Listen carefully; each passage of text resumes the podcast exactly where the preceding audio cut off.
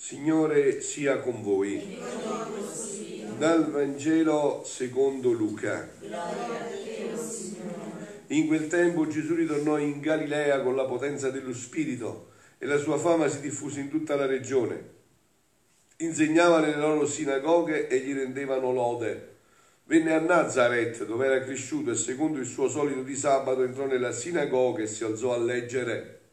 Gli fu dato il rotolo del profeta Isaia Aprì il rotolo e trovò il passo dove era scritto Lo Spirito del Signore è sopra di me, per questo mi ha consacrato con l'unzione e mi ha mandato a portare ai poveri lieto annuncio, a proclamare ai prigionieri la liberazione, ai ciechi la vista, a rimettere in libertà gli oppressi, a proclamare l'anno di grazia del Signore. Riavvolse il rotolo, lo riconsegnò all'inserviente e sedette. Nella sinagoga gli occhi di tutti erano fissi su di lui. Allora cominciò a dire loro, oggi si è compiuta questa scrittura che voi avete ascoltato. Tutti gli davano testimonianza ed erano meravigliati dalle parole di grazia che uscivano dalla sua bocca. Parola del Signore. La parola del Vangelo cancelli tutti i nostri peccati. Insegnava nelle loro sinagoghe e gli rendevano lode. Gesù è Dio, non è che ha terminato, continua a insegnare stasera, eh? non è che insegna solo nelle sinagoghe, adesso insegna nella Chiesa, per gli ebrei c'erano le sinagoghe, per noi c'è la Chiesa. Quindi l'insegnamento di Gesù continua perché Gesù insegnerà per tutta l'eternità. Lui è Dio, ha un'infinità di cose da insegnarci, un'eternità di cose da insegnarci.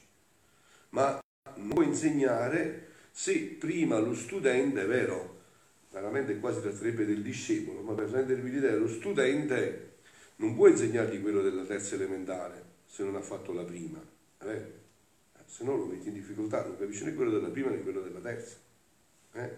Quindi Gesù ha dovuto fare un insegnamento progressivo, qua è già tutto contenuto nella sua parola, ma deve esplicitare secondo la nostra disposizione, secondo la nostra capacità di comprendere. Quindi lui vuole che noi sempre più approfondiamo queste meraviglie, no? E quindi dobbiamo sempre più disporci a conoscere quello che Gesù vuole insegnare. Nuovi doni e lezioni non mai ascoltate, dice a Luisa all'agosto 3 del 1929, poi ve ne parlerò, ma prima di questo c'è un altro brano che io voglio toccare, no?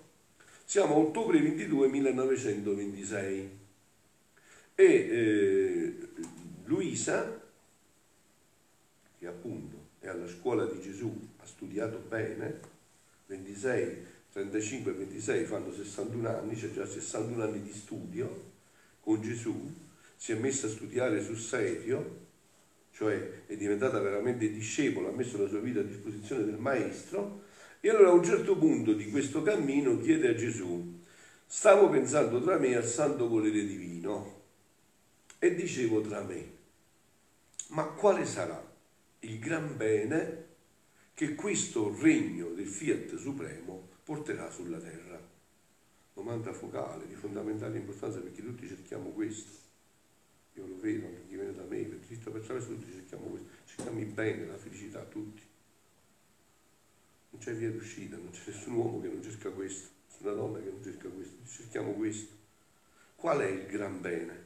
E Gesù subito, come interrompendo il mio pensiero e come in fretta, si è mosso nel mio interno dicendomi, figlia mia, quale sarà il gran bene?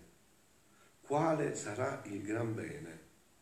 Il regno del mio fiat racchiuderà tutti i beni, tutti i miracoli e i portenti più strepitosi, anzi li sorpasserà tutti uniti insieme.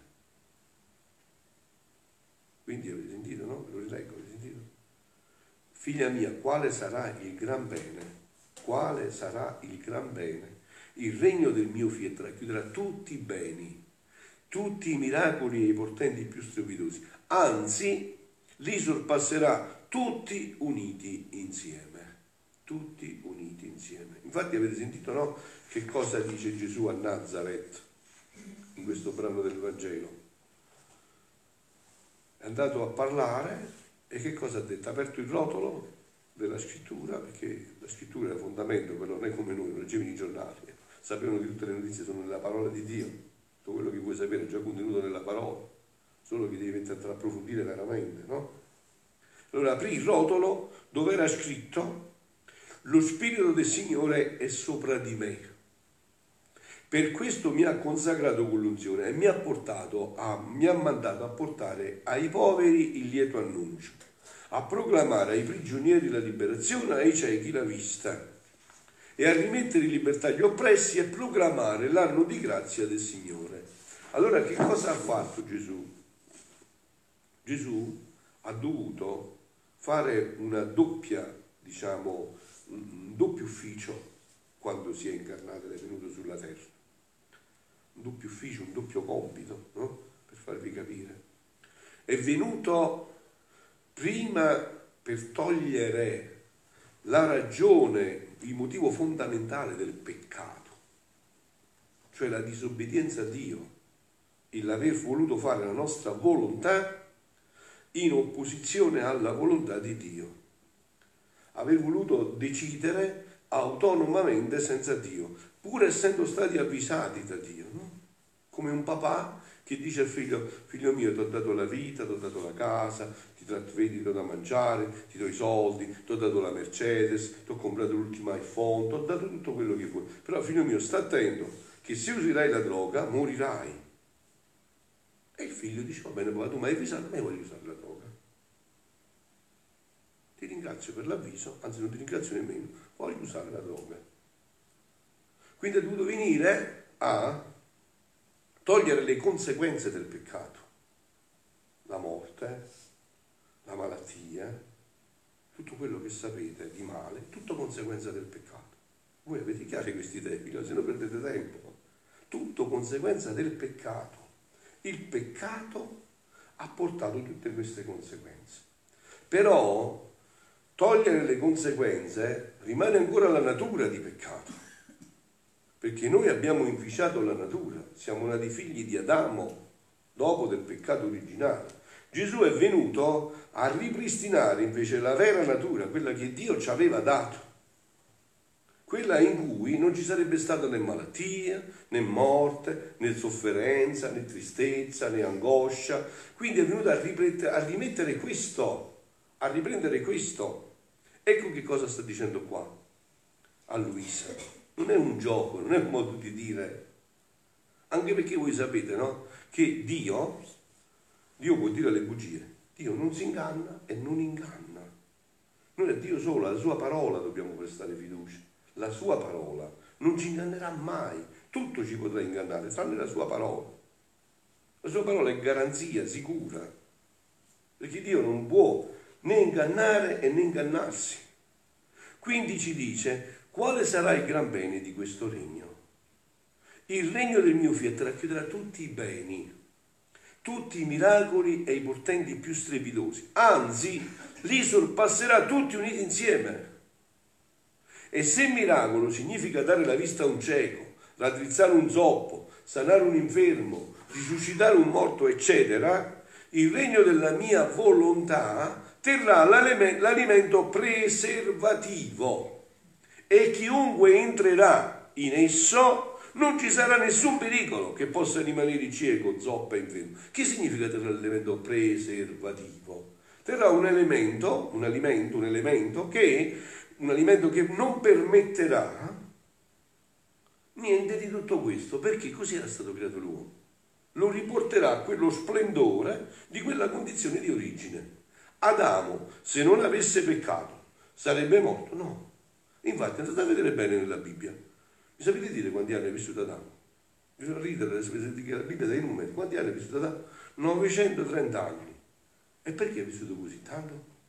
Perché la natura è dovuta entrare in un processo di morte che non c'era dentro. E già che ancora c'era la volontà di Dio, ci è voluto tantissimo tempo. Capito? Che quel corpo era un corpo integro, sanissimo, bellissimo. Non prendeva come me il raffreddore, le malattie, no, era un corpo sanissimo, bellissimo. E quindi ci è voluto tanto tempo per entrare in un procedimento di malattie, di sofferenze, di morte. No? Infatti se andate a vedere la Bibbia, poi piano piano, piano piano scende sempre di più. E ora il Salmo che cosa dice? La vita dell'uomo. Gli anni dell'uomo sono 70, 80 per i più robusti, ma quasi tutti sono fatica e dolore, passano presto e noi ci dileghiamo. Hai capito? Perché la corruzione è andata sempre più aumentando. È andata sempre più aumentando. Quindi non vi meravigliate di questo che sta dicendo Gesù. È proprio così. Cioè chi avrà la grazia di nascere e vivere in questo regno avrà l'alimento preservativo e chiunque entrerà in esso non ci sarà nessun, nessun pericolo che possa rimanere cieco, zoppo o infermo. La morte nell'anima non avrà più potere e se l'avrà sul corpo non sarà morte ma passaggio.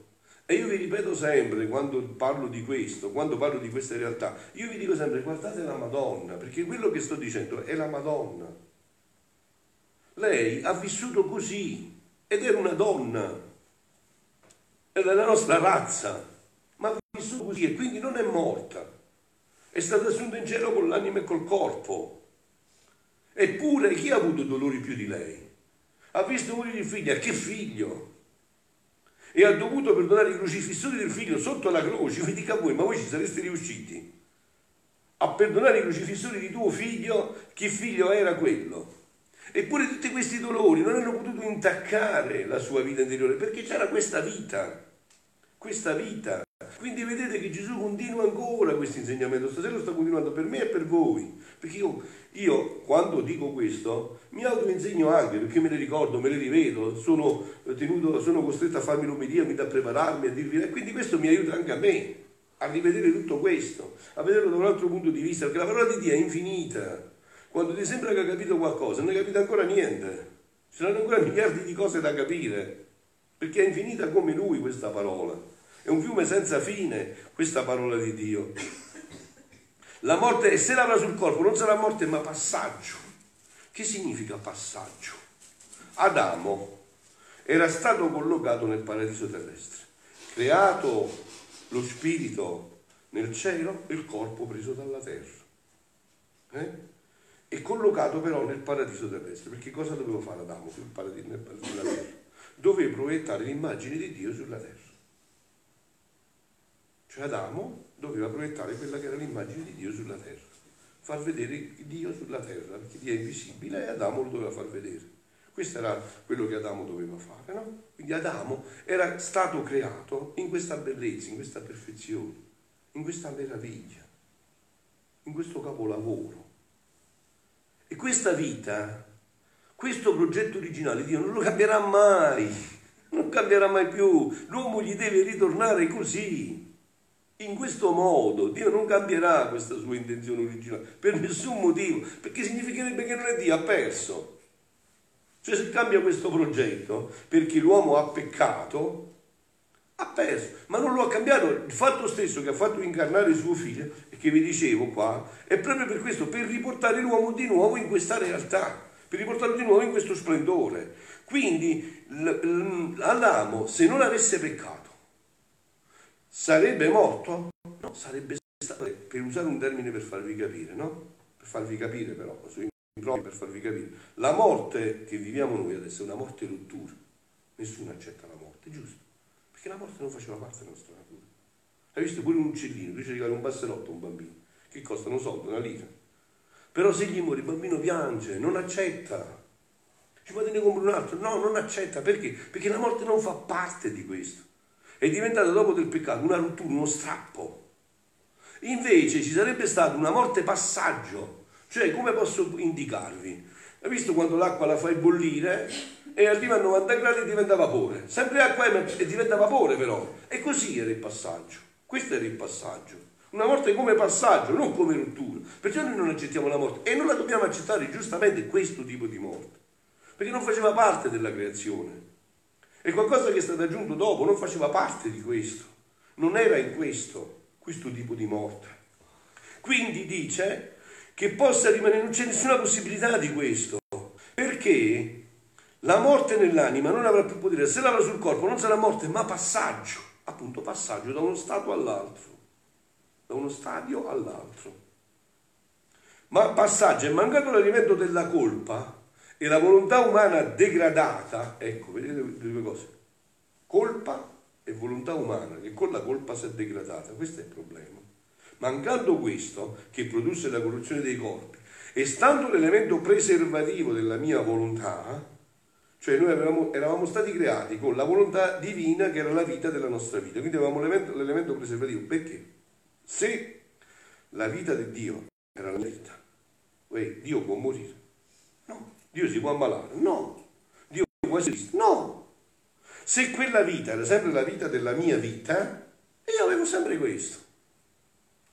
Avevo sempre questo.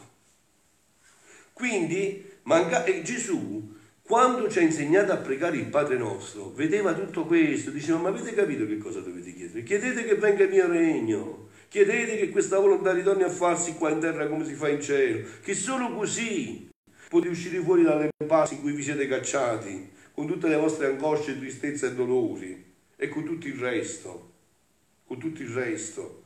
Se e quindi la volontà, anche i corpi non saranno soggetti a scomporsi e a corrompersi così orribilmente da incutere paura anche i più forti, come lo è tuttora, ma rimarranno composti nei loro sepolcri aspettando il giorno della risurrezione di tutti. Onde credi tu che sia più miracolo dare la vista a un cieco, raddrizzare uno zoppo, sanare un infermo? Oppure tenere un mezzo preservativo che non perde mai la sua vista, che si cammina sempre diritti, che si sta sempre sani? Credi tu che sia più il miracolo preservativo che il miracolo dopo che è successa la sventura? Quando Gesù, si è andato a leggere nei Vangeli, soprattutto il Vangelo di Matteo, quando si è andato al Vangelo del Regno, immediatamente guariva da tutti i tipi di malattie, dice dice Matteo, cacciava i demoni, guariva tutte le malattie. Perché? Che cosa voleva dire questo? Voleva dire tutto questo è conseguenza del peccato, non può stare nel mio regno. Nel mio regno saranno persone sane, felici, sempre gioiose, sempre in una vita piena, sempre in una vita meravigliosa. Questi saranno nel mio regno, questo sarà il mio regno. E questo io vi voglio ridare. Quindi vedete che quello che sta dicendo a Nazareth, se lo sta dicendo a Sessano, molto di più sta approfondendo tutto quello che ha detto a Nazareth. Cioè che vuole veramente ridare la vista ai ciechi, proclamare ai prigionieri la liberazione, rimettere in libertà gli oppressi e proclamare l'anno di grazia del Signore. Ecco la grande diversità del regno della redenzione e del regno del fiat supremo, del Padre nostro. Qua mi fermo un attimo, pensate di altre cose, ma ho preso solo questo, quindi mi fermo solo qua adesso, non posso trattare l'altro brano. Il regno della redenzione è il regno del fiat supremo, del Padre nostro. Diciamo, Gesù a Luisa racchiude tutto in tre grandi fiat. Fiat, l'ho detto già, significa la parola sia, avvenga questo, così sia, si faccia così. No?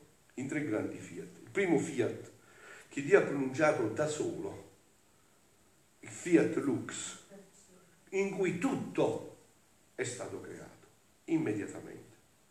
Tutto. Noi lo vediamo a fasi, la dovuta cosa, ma tutto in un istante Dio ha fatto. Quel fiat che ha dato tutta la creazione. E Dio perché ha creato l'universo?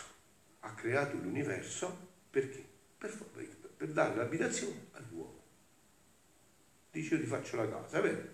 Quando vi sposate, voi genitori vi lasciano una dote, eh? Dio ha detto, qui gli darò tutto, gli faccio tutto. E perché Dio poi ha fatto l'uomo? Perché se la creazione era l'abitazione dell'uomo, l'uomo doveva essere l'abitazione di Dio. Questa era la vita della divinità, l'abitazione di Dio, Dio che abitava nell'uomo e che quindi c'era una sola volontà e tutti andavamo d'amore e d'accordo, ci capivamo negli occhi perché avevamo una stessa volontà e questa era stata fatta la creazione. Questo è il primo fiat. Il secondo fiat, almeno della Madonna, sì, certo, Dio può fare almeno di tutti, poteva fare quello almeno della Madonna, ma non ha voluto fare almeno. Ha voluto che il secondo fiat dipendesse da una creatura della razza umana, nelle cui mani sono state messe le sorti del mondo. La Madonna poteva anche dire non voglio fare questo, certo che lo poteva, era liberissima, era liberissima. Invece ha pronunciato il suo fiat, fiat mi secundum verbum tuum avvenga per me quello che tu hai stabilito, Signore. E ci ha salvato tutti, facendo incarnare suo figlio. Facendo incarnare suo figlio. Non è sbagliato, è bellissimo poter dire alla Madonna salvatrice, perché è la mamma del Salvatore. è la mamma del Salvatore. È colei che ci ha dato il Salvatore. Quindi lei ha detto il suo fiat e in questo fiat ha dato la possibilità all'uomo della redenzione. Che significa redenzione? Significa riscatto. Cioè che significa riscatto? Tu hai visto se c'è uno schiavo. C'è uno schiavo, c'è un padrone, dici, beh, quando vuoi questo schiavo? Voglio 500 euro. Tieni 500 euro e dammelo a me. L'ho riscattato. Me lo tengo con me, non lo voglio trattare più da schiavo. Lo voglio trattare da figlio. Noi siamo stati riscattati col sangue di Gesù. Che siamo venuti a riscattare da chi? Dal diavolo. Che ci aveva reso schiavi. E ci tratta come schiavi. Voi avete visto, lo graffiava, poi faceva finta che non c'era appena il trucco nemmeno, e così fa il diavolo con noi, capito? Così fa il diavolo con noi. Ci tiene schiavi sotto le sue cose. E però siamo stati riscattati. Se vogliamo, siamo già liberi, perché non è che è una cosa che deve avvenire, siamo già liberi. E questo è stato il secondo fiat. Adesso però non, se, non può più l'uomo vivere solo da riscattato. Cioè riscattato significa che eh, sta sempre un po' malaticcio, ha sempre bisogno di cure, ha sempre bisogno di medicinali, ha sempre bisogno di assistenza, ha sempre bisogno di convalescenza, un po' cade, un po' si rialza, un po' alle stelle, un po' alle stalle. Non siamo stati creati così. Adesso si deve realizzare il terzo fiat. Io sono convinto, convintissimo, che se stasera Gesù stava al posto mio, questo avrebbe insegnato. È giunto il tempo in cui bisogna essere cristiani maturi e chiedersi ma perché Dio si è fatto uomo? Ma veramente Dio si è fatto uomo? E perché ha fatto questo? Perché è venuto a soffrire tutto questo per noi? Per questo terzo fiat, fiat voluntas tua, sicut in cielo ed in terra. Finalmente sia fatta la tua volontà qua sulla terra come si fa in cielo. E qua fermiamoci un attimo, a riflettere un secondo. Adesso in cielo la volontà di Dio come si fa? Si fa, si vive. Tutti vivono la volontà di Dio.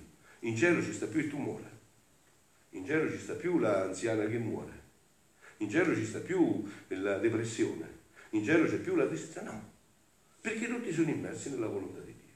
Allora, se questa volontà del cielo si fa sulla terra, che cosa succede? Che la terra diventa cielo e il cielo si cade sulla terra. E questo Gesù vuole riportare nell'umanità. Questo è il suo annuncio. Quindi non sta dicendo delle cose che sa chissà dove sta, sono tutte contemplate nella parola di Dio e nel catechismo della Chiesa Cattolica. Tutto contemplato. Se voi andate a leggere il numero 374, 375 in poi del catechismo, trovate esplicitamente tutto questo. Tutto questo. Quindi ecco la grande diversità del regno della redenzione e del regno del fiat voluntas tua, sicut in cielo ed in terra, o del regno del fiat supremo, o del regno del Padre nostro. I vari nomi con cui si può chiamare. Ecco la differenza, qual è? Nel primo, la redenzione, il riscatto, vi ho detto, fu un miracolo per i poveri sventurati. Gesù guarì i storpiati, i ciechi, gli indemoniati, dei poveri sventurati, come lo è tuttora, che già chi in una sventura e chi in un'altra. Perché non è vero che siamo tutti malati, tutti malati. Chi è malato nello spirito, chi è malato nel corpo, chi è malato nella mente, tutti malati siamo. Tutti, tutti malati ognuno, ognuno ha le sue malattie. Quindi, come lo è ancora adesso, tuttora, chi giace in una scrittura e chi in un altro. E perciò, dice Gesù, io ne diedi l'esempio, anche all'esterno, di dare tante diverse guarigioni, che era simbolo delle guarigioni che io davo alle anime e che facilmente ritornano nelle loro infermità. Il secondo, questo regno, e concludiamo, il secondo sarà miracolo preservativo, preservare, fare in modo che non avvenga. Preservare, fare in modo che questo non avvenga. Sarà un miracolo preservativo, perché la mia volontà è facilissimo da capire, è facilissimo. Cioè se a me mi domina la volontà di Dio, se la volontà di Dio diventa la vita della mia vita, se io dipendo dalla volontà di Dio, ma chi si può avvicinare a me? Ma quale male si può avvicinare a me? Quale situazione si può avvicinare a me? Perché non si avvicina a me, si avvicina a Dio e quindi è sconfitto in partenza. Non può neanche avvicinarsi, ma non vuole nemmeno avvicinarsi. Perché il diavolo, quello che odia di più, quello che non sopporta di più, è proprio la volontà di Dio. Perché la volontà di Dio lo, lo brucia 10.000 volte che l'inferno. infinitamente più che l'inferno. Quindi secondo sarà miracolo preservativo perché la mia volontà possiede la micrososa potenza che chiunque si fa dominare da essa non sarà soggetto a nessun male. Quindi la mia volontà non avrà nessun bisogno di fare miracoli. Eh, scusa, che miracolo devo fare? Se tu sei, stai sano, sei felice, stai bene, non ti manca niente, e che miracolo c'è da fare? C'è sempre bisogno di miracolo. Non ci sarà più bisogno di fare miracoli perché li conserverà sempre sani, perché questa vita della divinità è una vita, non è un'opera. Hai visto? Tu fai un'opera, la metti là, ma quell'opera non ha bisogno di mangiare, di respirare, di bere, no, sta là, vi fatti suoi, sarà pure bella, ma sta là. Invece questa è una vita, vive dentro di te, quindi questa vita ci conserverà sempre sani, santi e belli degni di quella bellezza che uscita dalle nostre mani creatrici nel creare la creatura. Infatti, tutte queste cose io li vedo dappertutto nel soprannaturale. Per esempio, a Meggiugorio la Madonna, che i veggenti la vedono, no? La vedono, ma tante persone l'hanno vista, eh? Tante persone hanno visto la Madonna a Meggiugorio. La sorella di Suor Maria Benedetta, sorella che sta in Sicilia, ha un'apparizione, l'ha vista proprio, descrive tutto quello che la Madonna faceva, i veggenti poi dicevano, ma tanto tanti casi si sono applicati, no? Tanti casi. E praticamente, che cosa, che cosa dicono i veggenti della Madonna? Che la vedono sempre bellissima. Che ogni volta che la vedono sono più belle e più giovani di prima. Ma com'è possibile questo fatto? Loro sono diventati vecchi come me, ci cadono i capelli come me, sono diventati bianchi i capelli come me, invece la Madonna diventa sempre più bella e più giovane di prima. Perché? Perché in questa vita e per tutta l'eternità sarà sempre più bella e giovane. Perché sarà sempre alimentata da questa vita della divina volontà.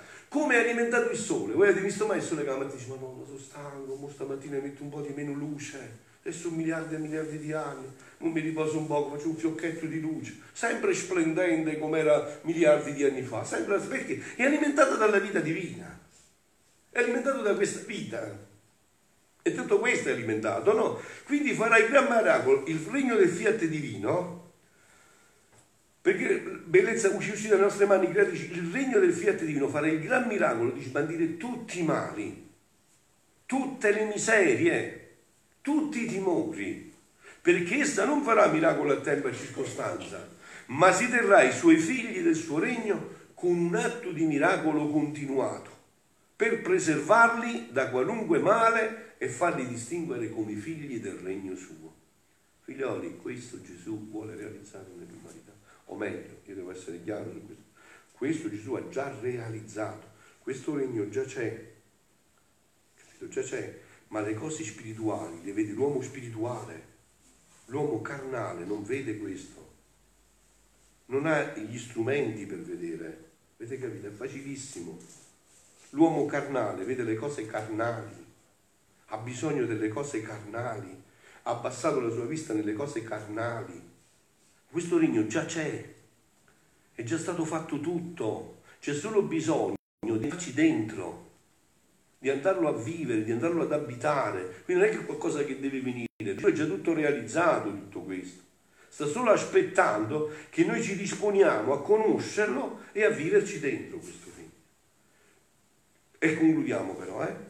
È questo nelle anime, questo nelle anime, cioè a livello spirituale, di anime, tutto ma anche nel corpo ci saranno molte modifiche, certamente. Sarà un corpo che non si ammalerà più, sarà un corpo che non ha bisogno delle aspirine, delle, degli antibiotici, un corpo che non si ammalerà più. Quel corpo che Dio aveva creato. Anche nel corpo ci saranno modifiche, perché è sempre la colpa l'alimento di tutti i mali. Tolta la colpa, mancherà l'alimento del male.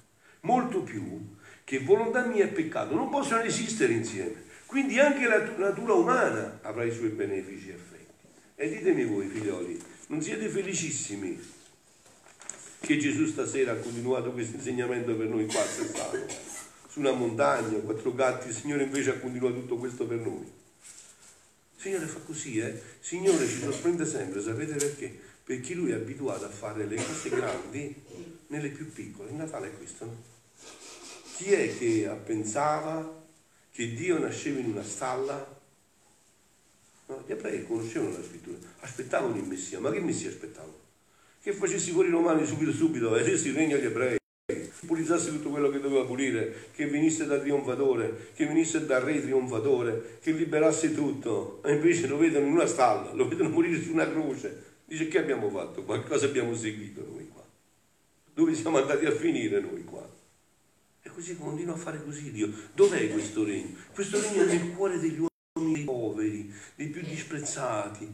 E voglio concludere con questo fatto, vedete, mi diceva sempre un sacerdote, era il primo sacerdote che io seguivo quando ancora non ero nella vita consacrata, quando mi stavo iniziando la mia conversione sul lago di Garda, un sacerdote camigliano, no? mi diceva sempre, guarda figlio mio, vedi com'è il male. Il male è come un albero. Hai visto un albero che cade in una foresta? Un albero su, fa un baccano che un vicino dice, ma, che sta succedendo? E quello è un albero che cade. Il bene è come una foresta che sta spuntando, una foresta di alberi, immaginate qua dietro, una foresta di alberi che sta... Ma non c'è niente. Fra qualche anno vedrai una foresta venire fuori. Fra qualche anno vedrai una foresta venire fuori. Questo regno già si sta preparando nel cuore degli uomini e verrà fuori. Siano lodati Gesù e Maria.